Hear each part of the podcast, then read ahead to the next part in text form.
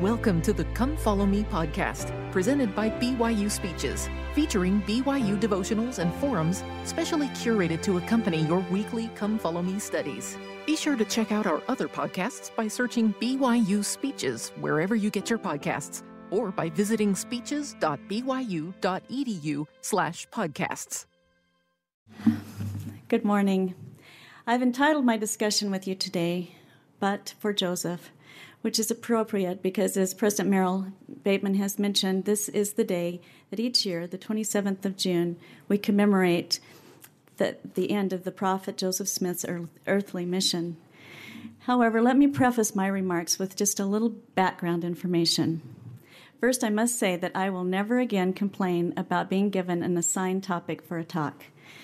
Any restrictiveness is far outweighed by the feeling of having the entire universe of gospel subjects laid out before you. When I heard the date of the devotional, I knew that the prophet Joseph would be a part of what I would address today. Most likely as an excellent example of qualities we should cultivate in our lives. However, since I'm not a church historian, I didn't plan to have him be the topic. But I am a convert to the religion Joseph Smith restored, and today I will be speaking unabashedly about that conversion. If you are not a Latter day Saint and you're listening today, I invite you to listen with an open mind and heart. It is that first hand journey from the prophet being an example to the entire focus of this talk that I will try to describe to you today.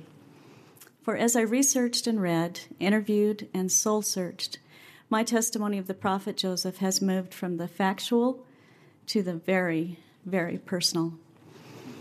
So instead of discussing in a general way, but for Joseph, how different would the world be? I have asked myself, and I'm asking you to consider now, but for Joseph, how different would my life be? I first heard the name Joseph Smith during the summer after my sophomore year in high school. I had attended a conference with a group of teenage girls, and we were returning from Galveston to our homes in El Paso, Texas. It was a long bus ride, and I think more to preserve our chaperone's sanity than to give us an educational experience, we stopped in San Antonio, where the HemisFair, an event akin to the World's Fair, was being held. The adults turned us loose for several hours to visit the various pavilions, and my group of six soon found its way to one entitled Man's Search for Happiness. When we discovered we had accidentally stumbled into a religious presentation, we tried to exit the side door, but those clever missionaries had locked it. we were stuck. So we feigned attention for a while until the audience moved into the next room and we could escape through some unlocked doors. When we boarded the bus later that afternoon for what was still a long ride home, I noticed that the only piece of reading material I had managed to hold on to not coincidentally, I believe now, during our dash through the fair was a pamphlet with Joseph Smith's picture on the front. I read through it, really motivated on by, only by a need to pass the time, and mentally categorized it as curious. The following spring, in my American history class, I was searching for an engaging topic for a term paper. It was a time when newspaper headlines spoke of civil rights and legally atoning for past injustices. I would have preferred to do a paper on current events and discrimination against groups the majority labeled as different, but it was a history class.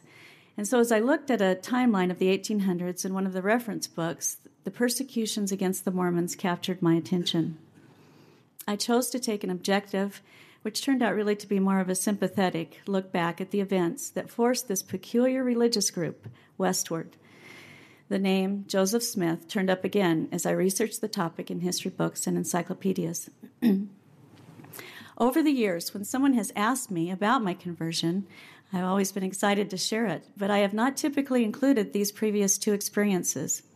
My story usually begins with the events that immediately preceded my hearing the missionary lessons. I think I've discounted these other two events because of my resistance to the message in the first instance and my, my factual, even sterile approach in the second. I feel very differently today.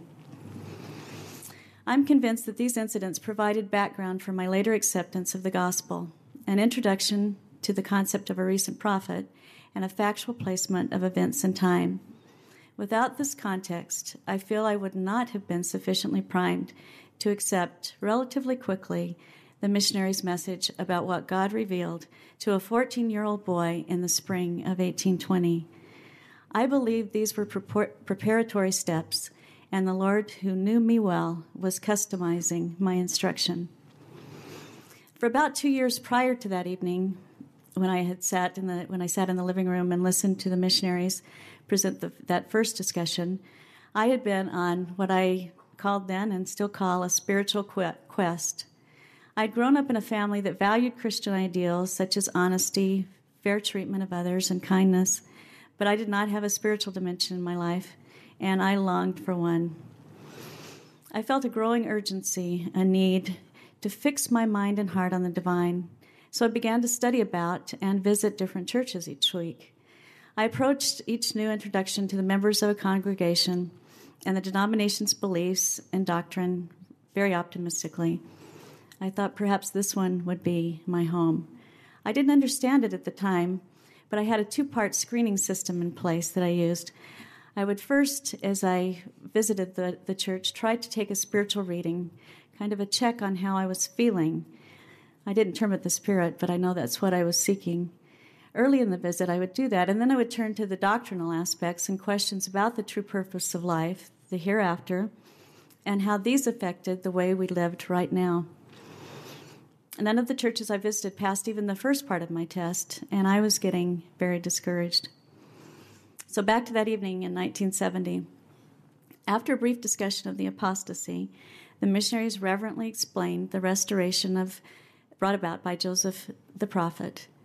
They presented it in some detail, and I recognized that curious story I had read quickly about in the pamphlet two years earlier.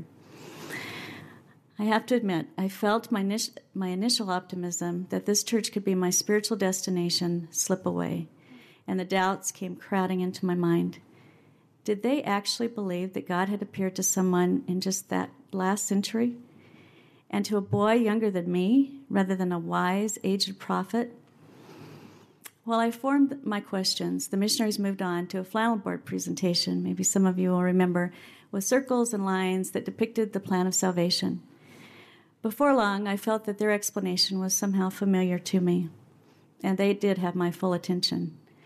I was certain that they were speaking the truth in this part of their presentation, and I felt some of my hope return.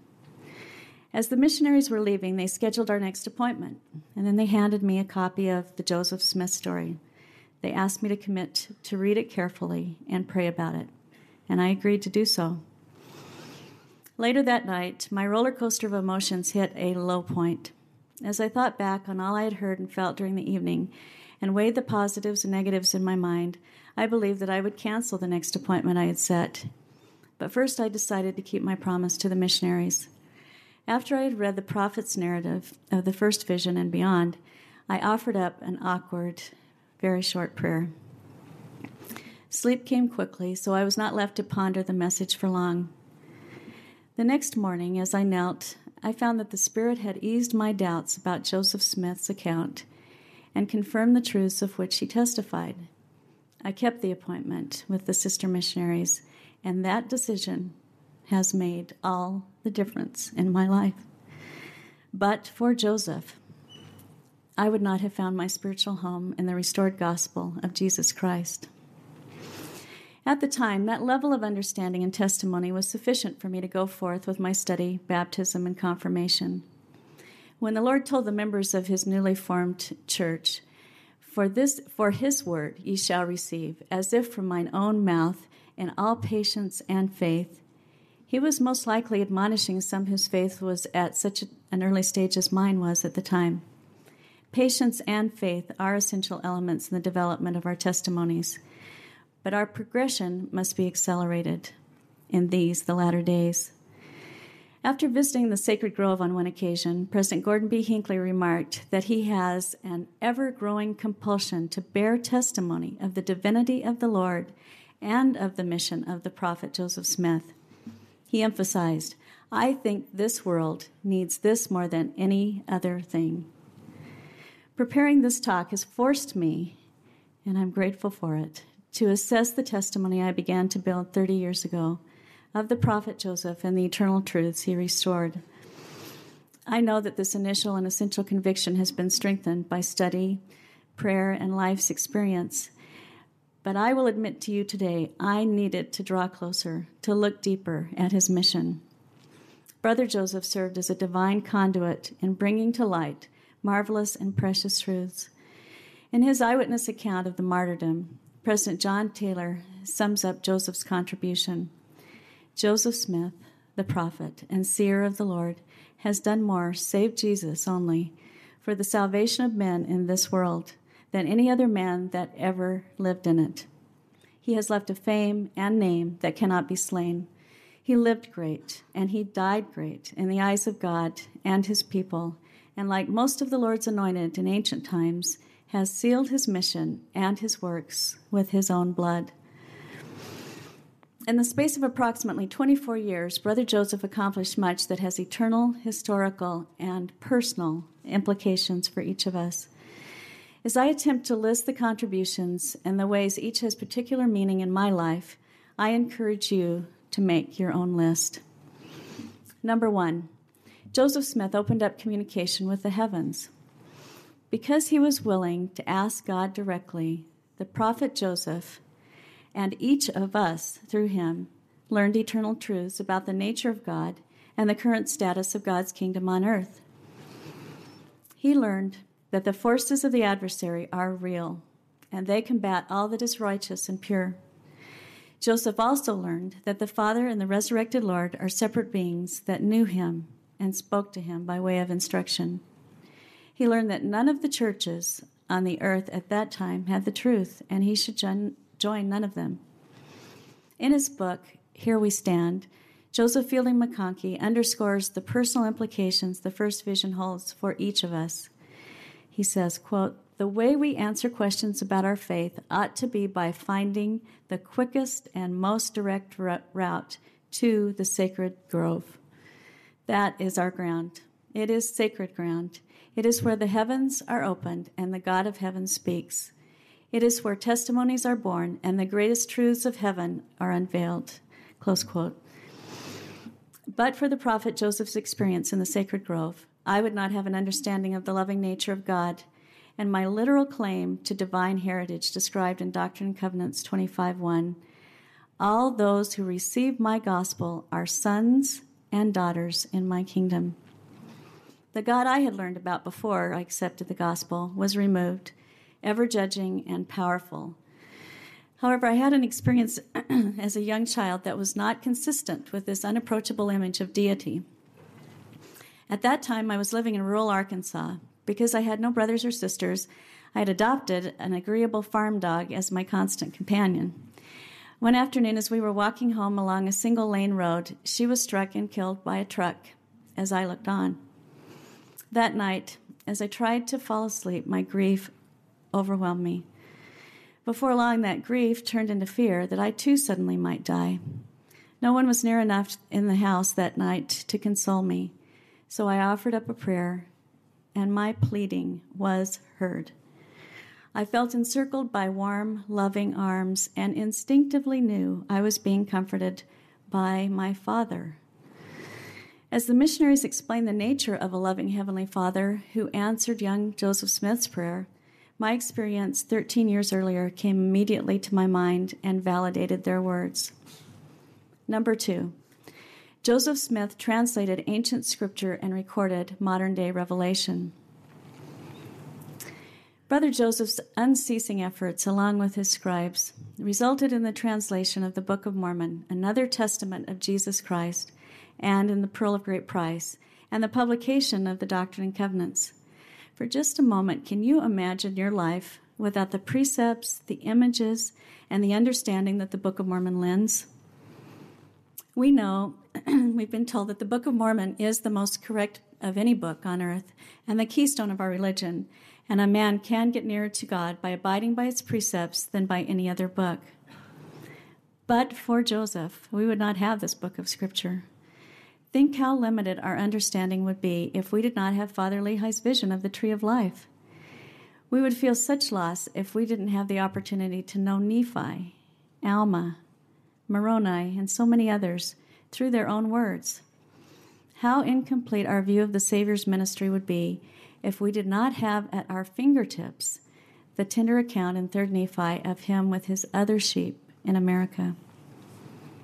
And how la- lacking our understanding would be without the accounts re- recorded in the books of Moses and Abraham of the creation. Without the intensive instruction in church history and covenant making and keeping in the Doctrine and Covenants, would we be able to truly appreciate the legacy of our faith's past and be prepared to serve in the kingdom? Number three, through his persistent and resilient efforts, Joseph Smith brought about or brought people to their Savior Jesus Christ. In this dispensation, the prophet Joseph literally brought heaven closer to earth as he lifted the darkness of apostasy, banished it, and brought to light the Savior's plain and precious doctrine. He was the chosen instrument of the Lord, who was called both to distinguish the true restored church from other denominations and to bring forth the power and purity of Christ's true doctrines. Joseph F. Smith stated in Mormon Doctrine I believe in the divinity of Jesus Christ because more than ever I come nearer the possession of the actual knowledge that Jesus is the Christ, the Son of the living God, through the testimony of, of Joseph Smith. He today stands before the world as the last great actual living witness of the divinity of Christ's mission and his power to redeem man from temporal death and also from the second death. Thank God for Joseph Smith. Thus, Brother Joseph provided the needed linkage to the Savior, who, as the great mediator, connects us to the Father. Indeed, Joseph taught that every principle of the gospel is an appendage to the atonement. But for Joseph, my understanding of the atonement still would be theoretical and abstract. I would not have the information that tells me that the sa- Savior's sacrifice was, yes, infinite and all encompassing, but also most specifically for me. Understanding the personal nature and application of the atonement allows me to know that after all I can do, my Savior and Redeemer, in His mercy, can complete my circle of repentance and growth and lift my soul. He can and He has changed my heart when no amount of study, willpower, or well intended advice can affect my need. I am thankful to know that this greatest of gifts can make me, in spite of my many weaknesses, more fit for His service. Number four, Joseph Smith established the kingdom of God on earth today. Under divine tutelage, Brother Joseph organized the church. He directed the, the construction of the Kirtland and Nauvoo temples and restored the ordinances of the house of the Lord for the benefit of individuals and families. He was ordained to the holy priesthood, and through him, its powers and blessings were restored to the earth. Joseph saw that missionaries were sent forth to take the gospel not only to surrounding areas, but also into Europe and the Isles of the Sea he established the Relief Society for the sisters that they might have the opportunities to extend charity to those in need and to save souls. But for Joseph, I could not be a participant in the building of the kingdom of God today. Without the fellowship of my brothers and sisters in the gospel, I would not be strengthened and sustained as I am so often. Since my baptism, I have not had very many occasions when I was unable to associate with the saints and then it was only for a short time. But how I missed their kind counsel and their spirit to spirit communication with me. I simply cannot imagine my life without the, re- the refuge and the perspective of the temple. If the sacred ordinances that are performed therein were not on the earth today, I would not have an understanding of the eternal marriage of eternal marriage that stands firm in the face of trials and challenges and lends perspective, eternal perspective. Our son Brant and his wife Lori currently have the privilege of serving in the Washington, D.C. temple. He recently wrote in an email Last night I was, was our night to work in the temple, and while I was officiating, I heard myself speaking the incredible blessings that are promised and was overwhelmed by the great mercy and love that our Father shows us by extending those blessings to us and giving me the opportunity to help pronounce those blessings upon others who are anxiously awaiting them on both sides of the veil. What a wonderful blessing it is to live with the fullness of the gospel, the fullness of the priesthood, and the fullness of the blessings of our Savior's atonement here and waiting for all. I too marvel with Brant at the blessings that are ours because temples are now among us. In a little over a month, our son Micah will be sealed for time and all eternity to a beautiful daughter of God in the Lord's house. All of our sons and two daughters they have added to our family and other loved ones will witness that all important moment in our in eternity. As you can probably tell, my heart nearly bursts with gratitude just thinking about it today. But for Joseph, those priesthood keys could not be exercised in our behalf. Without the priesthood and a husband worthy and willing to call down blessings of comfort, healing, and strength upon our family, the world's three D's, which are distraction, discouragement, and despair, would never be far away from our door. And without the selfless sacrifice of missionary work, I literally would not be with you today. In addition, my husband and sons would never have had the privilege of seeking out and bringing into the fold people who at first appeared so different in language and custom, but soon became quite literally their brothers and sisters. Recently, our oldest son Travis traveled to Florida to be at Miami International Airport when Elder Franklin Tavares returned from his mission in Michigan. When he was serving in the Fort Lauderdale mission, Travis had had the privilege of baptizing Frankie when he was just a young teenager. How I wish I could have witnessed the embrace that they shared as brothers and fellow missionaries upon Frankie's arrival. Our missionary son Taylor, who is completing his mission in Chile next month, recently shared his testimony with us in a letter. He wrote, I know this work is true. I know that the standard of truth has been erected. I feel the power of the priesthood when I humbly use it. I know that Jesus is our Savior. I will forever be grateful for the gospel in my life and will forever defend the truth and this, the Lord's church. Having the privilege to serve full time and never ending missions, which we are all about, that bring souls into Christ through the gospel that Joseph restored, is the sweetest work to which we can devote ourselves. But for Joseph, the Relief Society would not have been divinely organized. I love this organization and the privilege it affords me to serve with the amazing, exceptional sisters of the church. But that's another talk for another day. And by the way, I'm not offering, but just mention that. But let me just say, when, jo- when Joseph told his beloved Emma and the sisters gathered there that he turned the key in their behalf, under the direction of the priesthood of God, Heavenly Father at that moment provided a structure for the daughters to have firsthand experience with both extending and receiving Christ like service. Thus, we are all eternally indebted to the prophet Joseph Smith. But how can we demonstrate that gratitude? Let me suggest three ways. Number one, we can seek to honor and love Brother Joseph as we learn more of his life and his mission. After spending this time researching the prophet, I realized that I didn't know enough about him as an individual. The first quality that comes to my mind now when I think of him is humility. Joseph, in, Joseph from his earnest appeal in the grove to his nobility at, at Liberty Jail and in, and in the jail at Carthage also, set aside all pride and sublimated his will to the Father and to his work. In his book, Mere Christianity, C.S. Lewis describes a humble man, not as someone with downcast eyes who is always underrepresenting his worth and contribution. Rather, he says, if you were to meet a humble man, quote, probably all you will think about him is that he seemed a cheerful, intelligent chap who took a real interest in what you said to him. If you do dislike him, it will be because you feel a little envious of anyone who seems to enjoy life so easily. He will not be thinking about humility. He will not be thinking about himself at all. Close quote. And the prophet did enjoy life.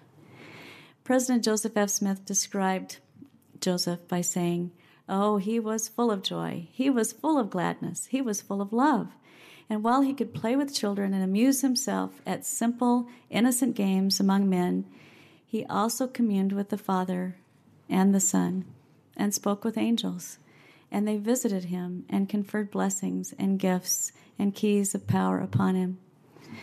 Wouldn't it have been wonderful to spend time with this man, this prophet? Think about it.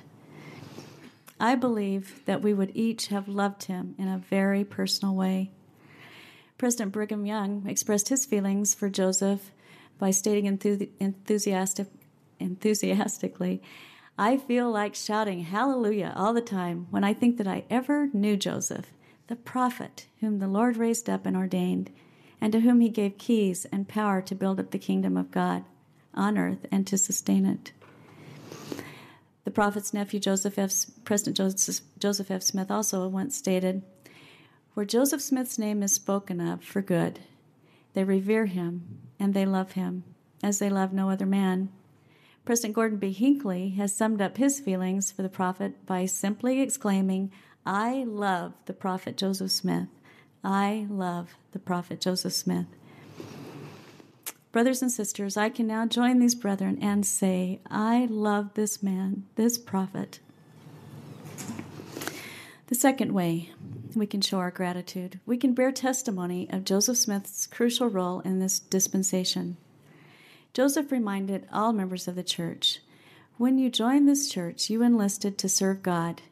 When you did, when you did that, you left neutral ground and you never can get back to it. Our testimonies cannot be generic, they cannot be neutral, especially on the subject of the life and mission of the prophet.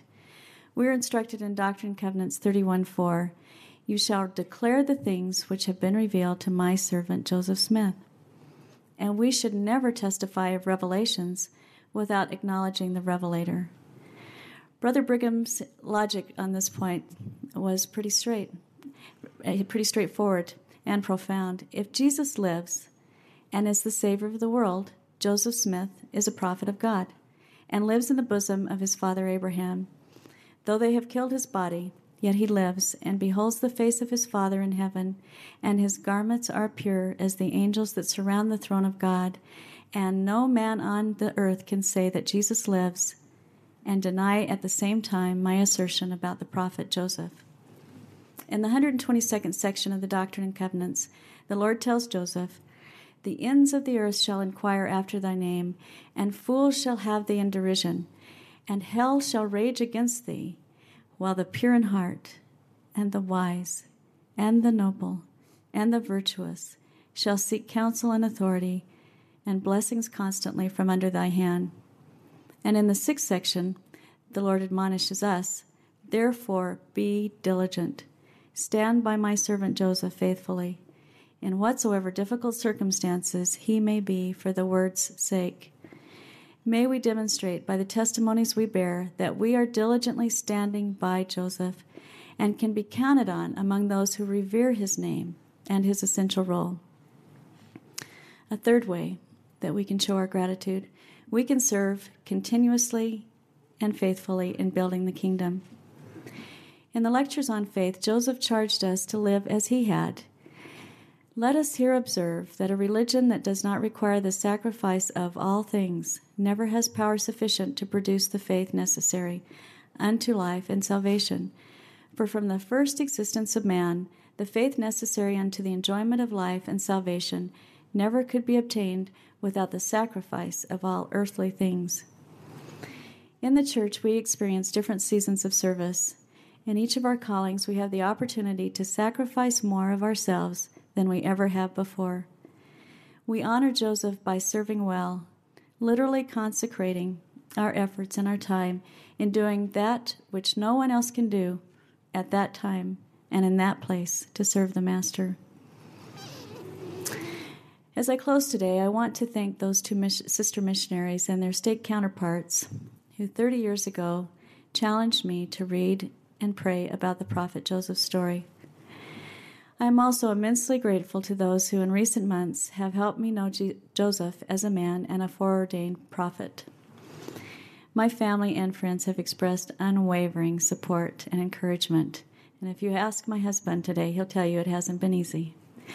At a moment of despair, when a significant part of my text for this talk had somehow evaporated into cyberspace, Have you ever had that happen? Heidi Swinton, who wrote last year's amazing production, An American Prophet, I hope you've seen that, took time she didn't have to lend me perspective. I also greatly appreciate Liz Lemon Swindle, the gifted artist who has brought Joseph closer to our hearts through her paintings and today has allowed me to share some of them with you. On this occasion, we are gathered here as saints in a building that bears the prophet's name because of what happened in that sacred grove. And on this anniversary of the martyrdom, I join with President Hinckley in reminding us the accomplishments of the life of the prophet Joseph will never be blurred. The testimony of Joseph lives on. Now, my brothers and sisters, most of you will not be asked to make such sacrifices or to respond to such calls, but what you do with your lives as you live them from day to day is no less important. Whatever our present calling or opportunity, may we carry on his work. By so doing, we honor Joseph's memory and bring glory to our Savior and our Father in heaven. Brothers and sisters, I challenge all of us, at whatever level we may be, even if we are early in our journey of faith, to deepen our understanding of Brother Joseph and his divine mission, to acknowledge before our Father and all who will listen that but for the prophet's role in this dispensation, our lives would be barren and our hope would fail us. I speak from personal experience when I say to you that this new level of testimony and seeking it will not come easily. The adversary will attempt to block your progress. It will require a letting go of pride and the things of this world that constantly confuse and distract us. You will need to make a higher level of commitment to the work the prophet died to further. But all the effort is worth it, and it is essential that you and I commit ourselves to it. For me, the strengthening of my testimony of the prophet Joseph seemed to come together in a single moment. All of the historical and spiritual pieces fell into place one evening as I read the simple, direct statement of the Lord to his prophet, his beloved servant Joseph Smith, and to each of us. It's found in Doctrine and Covenants 5:10. But this generation shall have my word through you. I can now testify with a conviction born of love for Brother Joseph and an inexpressible gratitude, for I have glimpsed just a little of the faith he exercised, the love he extended, the sacrifices he, he made, and I know that he, Joseph Smith, is a prophet of God. And I say these things in the name of Jesus Christ. Amen. Amen. You've been listening to the Come Follow Me podcast, presented by BYU Speeches. Please check out our other podcasts of recent speeches, classic speeches, and BYU Speeches compilations on love and marriage, overcoming adversity, by study and by faith, the prophet Joseph Smith, and Jesus Christ, our Savior and Redeemer. Go to speeches.byu.edu and click on podcasts for more information.